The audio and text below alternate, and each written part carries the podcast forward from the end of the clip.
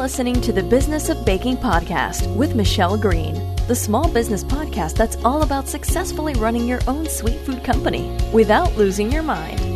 If you've ever brought dessert to a party and been told you can make a fortune selling those, then you're in the right place. This is an honest, straight talking podcast about the highs and lows of being in small business. Fueled by late nights, crazy client stories, and a permanent sugar high, we're going to listen, share, and learn our way to sweet business success. Here's your host, writer, speaker, recovering cake decorator, and incurable sweet tooth, Michelle Green.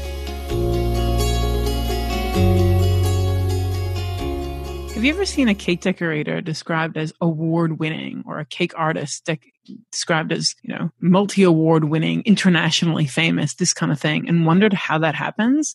In today's episode, that's what we're going to be talking about competition, how to get into them, how to do them, should you even bother, and just competition in general, the emotional side of competing. Thanks for listening to the Business of Baking podcast. Let's talk about competition. So a couple of weeks ago, I came back from Cake International, which, if you are not aware, is the biggest cake show in the world, and it's held in Birmingham in the UK every year in November. There are other cake shows in the world, of course, but this is considered kind of the the golden one because there's it's, it's just massive. It's huge. In fact, it's, it's massively overwhelming as well. I actually it's a three day show, and after a couple of hours on the second day, I actually had to leave and go have a coffee because it was very peoply in there. It was like a lot of people. Like you have to stand in line to see stuff. And one of the major hallmarks of Cake International is that the it's got this huge competition. And this year there were, I believe, 1500 competition pieces submitted in everything from sugar flowers to royal icing to, you know, tiered cakes to cupcakes. I mean, it's, it's just the most amazing thing you've ever seen in your life. And for any of you who follow me on social media, I did post a couple of my favorites on Instagram in case you want to go and check that out. But it was truly a remarkable experience. And I have to say that being around all that beautiful artwork, honestly made me feel a little, oh, I don't want to say like rubbish, but I felt a bit rubbish because I thought there's no way that I ever would have been able to compete on this level. This work is just so unbelievable and incredible. It's jaw droppingly beautiful, but I also found myself kind of going, there's no way I would have entered one of these. Like, there's just no way, which is an interesting commentary on me, really, and how I feel about my skills as a decorator. But in any case, I also found myself feeling kind of a bit I don't know if the word is sad. I don't know if that's quite right because while I appreciated and admired the artistry, so many of those things, it would be hard to call it cake or would be hard to call it anything other than sculpture or artwork really. I mean the medium is of course edible but the way that these things look they felt so far from yeah they, they, they felt so far from i guess what i think of as, as cake. And in my head i want things to look you know delicious and amazing and beautiful. And some of these were just so untouchably incredible that i found myself kind of going I get that it's edible, but uh, what about this belongs in a cake competition? These things should be in museums. These sh- things should just be in, in normal art competitions. I mean, they were just beautiful. It was incredible. And one of the things I found very entertaining about uh, the competition is when you, when you walk around and you see all these things on the tables and whatever, obviously it's a mixture of professional cake artists who are looking at these things and a mixture of just like the general public who comes to the cake show because it's really interesting to look at. And obviously the judges are walking around and it's, it's really interesting not just to look at the beautiful pieces that are there, but also to listen to what people are saying and the commentary that they have. And admittedly, we're all a little bit judgy, which is kind of hilarious that we're judgy about these things that we could not possibly aim to even do. But very fascinating to me is the fact that as you walk around, the reactions range from total disbelief that this is sugar that you know you know how dare this person you know win when there were others in that category that were so much better. There's a lot of like disbelief like i can't believe that one won or i can't believe that one lost or i can't believe that these things are edible i can't believe that you know there was a lot of disbelief. And then the other kind of disbelief was from people who had entered the competition who were rubbishing themselves going, I can't believe that I won compared to this person who I think is better. So it's very fascinating to listen to what people people say. Some of them are in disbelief that they lost. Like, how could I lose when mine was clearly the best? Some people are in disbelief that they won. How did I win when those other people were clearly the best?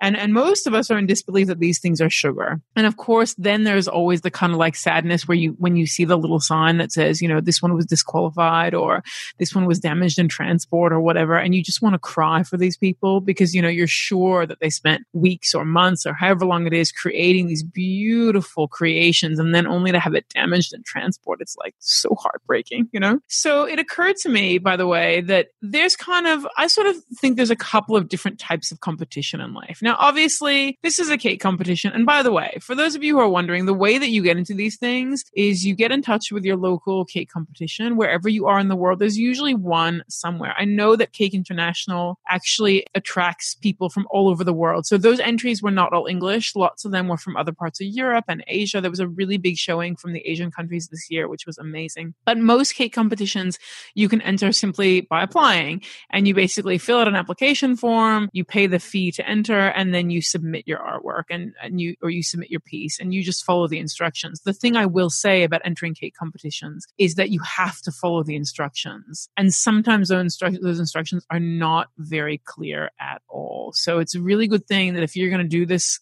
if you want to get into the competition circuit, you actually get in touch with other cake people who have done these things before because sometimes they're sort of hidden secrets, you know, things that are not obvious in the rules, but are obvious to somebody who's done it before who learned because they got disqualified for something. Now, whether or not I think you should enter them, you know, that's a really interesting one for me. And maybe that that speaks to how I feel about about this concept of competition from an emotional level. So I'm going to answer that as we go along, but let me just say I think there's basically two types of competition. So one is competition against yourself. So sometimes that can be a really good thing, right? Because you challenge yourself to try new things, try new experiences, you know, push the boundaries of what you think you're capable of. Sometimes you can compete with yourself to get yourself to work faster. And anybody who's heard me on this uh, podcast or anything else knows that I'm constantly talking about the fact that we all work too slow. So in that case, competition against yourself where you're challenging yourself to work faster is a great thing. Sometimes that competition to ourselves or with ourselves rather is not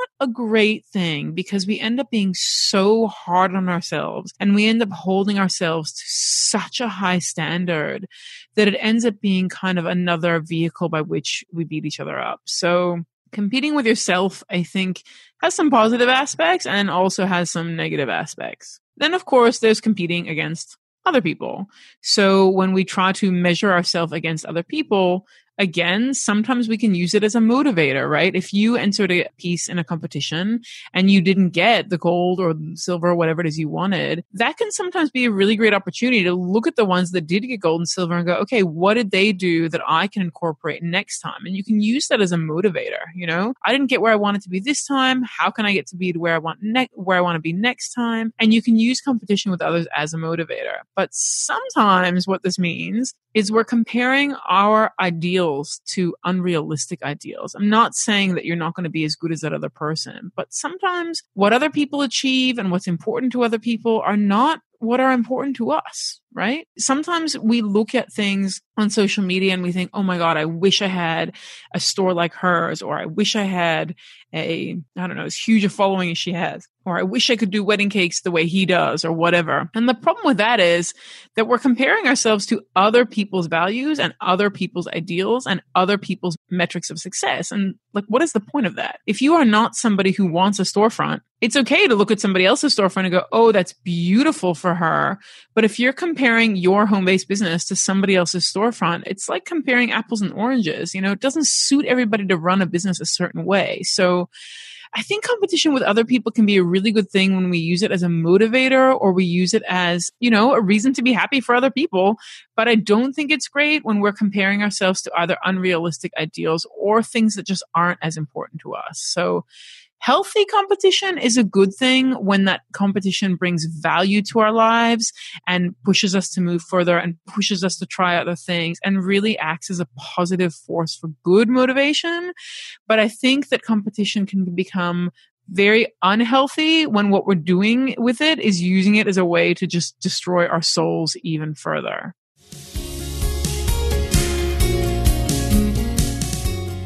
For me, on a personal level, competition is like a, kind of a, not a big part of my life, but it's an important part of my life. And that personally, I'm massively, massively competitive, but I tend to be more competitive with myself than with others. And the reason that is, is that I'm very much grounded in practicality and in, um, results. Like I want to actually see tangible results for things. So I've never been competitive on what I call value metrics.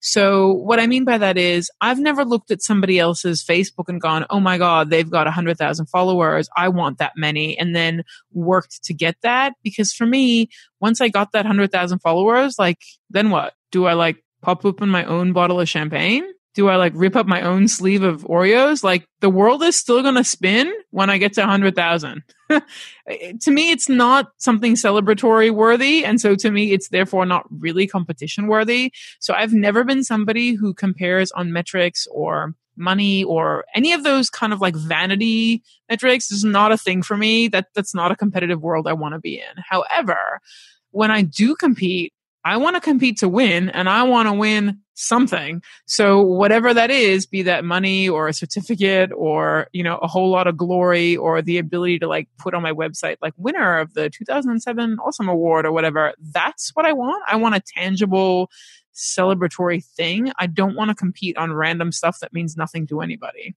so for me, if I'm going to actually enter into competition, you know, you bet your butt it's going to be something that actually has some actual recognition to it.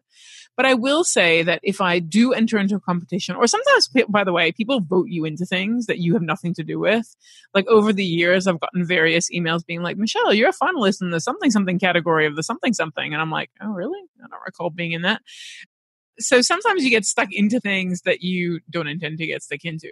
But for me, when I lose, I still try to find the lesson in it or I still try to find the silver lining. So I will always, if I do enter a competition, which admittedly these days is pretty rare, but if I enter into a competition and I lose or I don't get the result I wanted, which is of course always to win, but if I don't get the result I wanted, I will always ask for feedback. I will always ask the judges for feedback. I'll always read the review sheets if there are review sheets. I always take the time to go and find out how could I have done better or what did I just not do that was quite right? And sometimes the answer is really frustrating because it actually has nothing to do with you. It has just something to do with how the judge felt on the day or some like really minor thing that you couldn't have changed.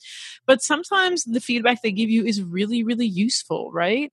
And so, although I've not entered any cake competitions in quite a while, I always find it really interesting when people lose and rather than see that as a learning opportunity, they go off some on some crazy rant about how the judges don't know what they're talking about and the judges are being really harsh and the judges are being really unfair and they like to kind of shove the blame onto someone else. Now, while it might be possible that those judges were really harsh this year or really unfair this year, really whatever, ultimately you have no control over that. So if I'm going to enter into a competition and I'm going to want to get better, I'm going to want to find out what can I do to affect the outcome better next time. Now, sometimes the answer is nothing. So part of why I was in the UK for Cake International was to attend the Cake Masters uh, award ceremony, which is a really fun event. It's like they call it the Oscars of the cake world. I, I think that's drawing a little bit of a long bow, but it is certainly the most elegant and, and beautiful of these kind of events that we have. And I went to support my friends who are in the industry. And I also went because I was nominated in the best book category. And I'm not going to lie, I was really, I was really excited to be nominated for that but I wasn't excited because it was like, yay me, I'm a finalist in this award. I was excited because it meant that I'm finally, finally breaking through our crazy industry. I was the only non-cake book in, in a, you know, cake award ceremony book category. Like that's unbelievable to me. And I was really proud of that. And so I didn't intend to, uh, I shouldn't, that's not fair. It's not that I didn't intend to win. I thought my chances of winning were pretty much slim to none in part because it was judged entirely by cake artists. and here I was as a business book, right? And in part because in the email I got congratulating me for being a finalist, it asked me for 10 photos of my best work. and I was like, well, I can send you 10 selfies. I don't really have pretty photos. And so it's a little hard to compete in a visual medium when you have no visual things to contribute to the, to the discussion. So, I, you know, I, I went in there knowing that I was not going to win or thinking I was not going to win, which, uh, by the way, is also the wrong attitude to have, but I'm human too.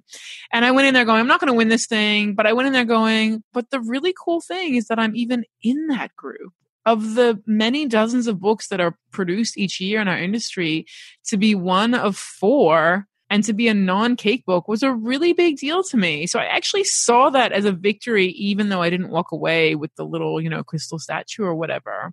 And it was really amazing to be included. So I guess that's the lesson I want everybody who enters a competition to, to, to have is that you have to look for the silver lining or you have to look for the lesson in it or you have to look for the gratitude in it because one of those things if not all of those things is always going to be in there.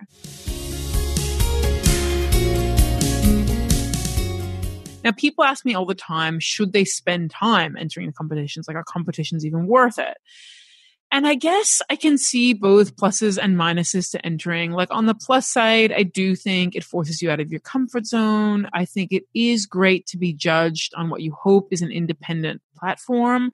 You know, you're not being judged by customers or other, you know, competitors or other cake decorators. You're being judged on an, on an independent platform. So I do think that there are, are positives to it. And and also if you win or even if you place, it is also nice from a marketing point of view to say award winning cake decorator or to be able to say, you know, bronze medalist in the whatever category of the what other competition. So I think it is quite nice.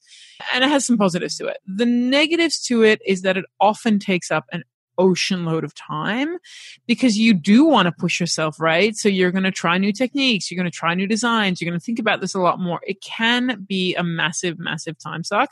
So that's probably one of the negatives. The other negative is that you are kind of bound by the rules of the competition and sometimes those rules don't necessarily fit in with how you do things or how you want to do things so you're you're playing a game but you're playing a game by somebody else's rules and the third thing is that people have a tendency to think, oh, I'm going to win this award and this award is going to like change my life or, you know, suddenly catapult me into like the, I don't know, super high, mega amazing cake decorator category. And the truth of the matter is, unless you're winning one of the super big shows and you're winning like best in show for one of those super big shows, it's really unlikely to happen. And even then, a month later, are people going to remember that? So it often doesn't come with the exposure or excitement or long term positive gain that you would otherwise hope that it would. So sometimes I think people enter into these things, they invest all this time and money, and then it's not a sure bet, right? You don't even know. And a really good example of this at the moment is television competitions.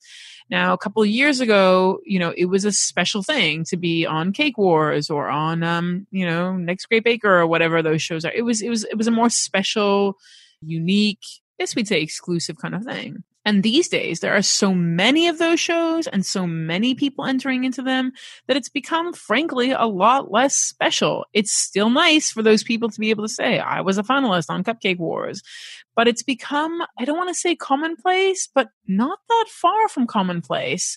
You know, a few years ago when I was teaching in the US, people talked about the people on TV as though they were gods. And these days when I teach in the US, it's not unusual at all in any one class to have two or even three people who have been on TV shows. And they're like, yeah, it was fun. And that's kind of like all they have to say about it. So I think if you go into competitions as an opportunity to push and stretch yourself artistically, an opportunity to do something outside of your comfort zone and just a bit of fun, you can't really go wrong.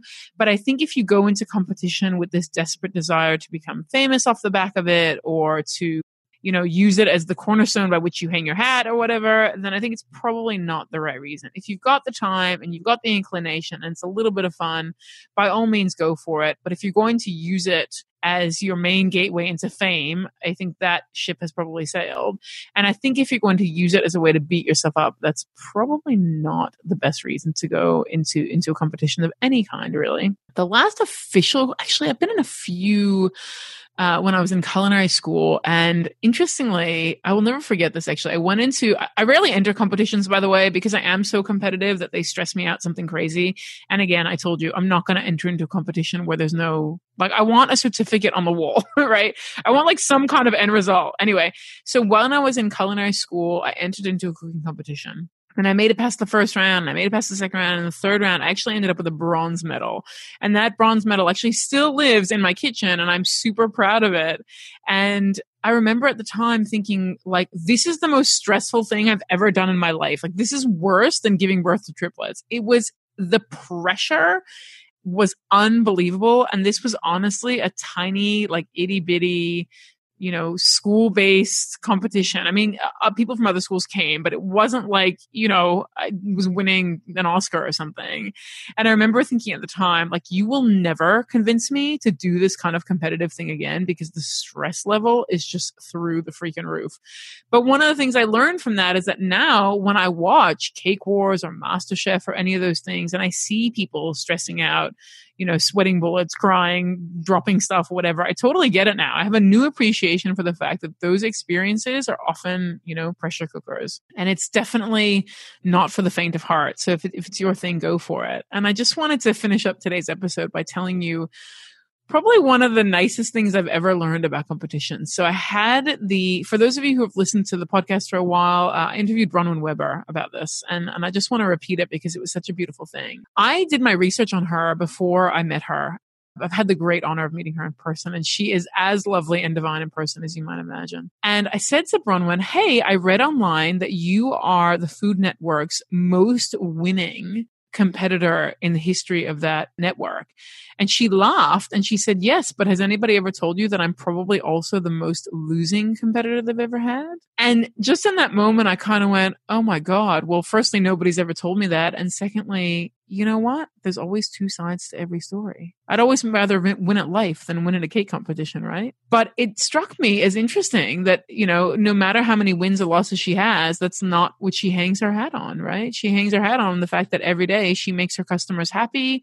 She achieves beautiful things for them and, and she makes a living for herself and her family. So yeah, it was a little bit of Bronwen Weber realness, I have to say. She really kind of put me, she very gently and kindly put me back in my box that winning is great, but it never tells the whole story. So next time you find yourself wanting to enter a competition, if you're doing it for a little bit of fun, a little bit of love, and a little bit of motivation, I say go for it. But if you're going to use it as an excuse to make yourself miserable, yeah, let's just, let's just not go there. I'd love to know though, if you've entered a competition and what it was like. So feel free to get in touch. I'm always happy to get emails. I'd love to hear your story.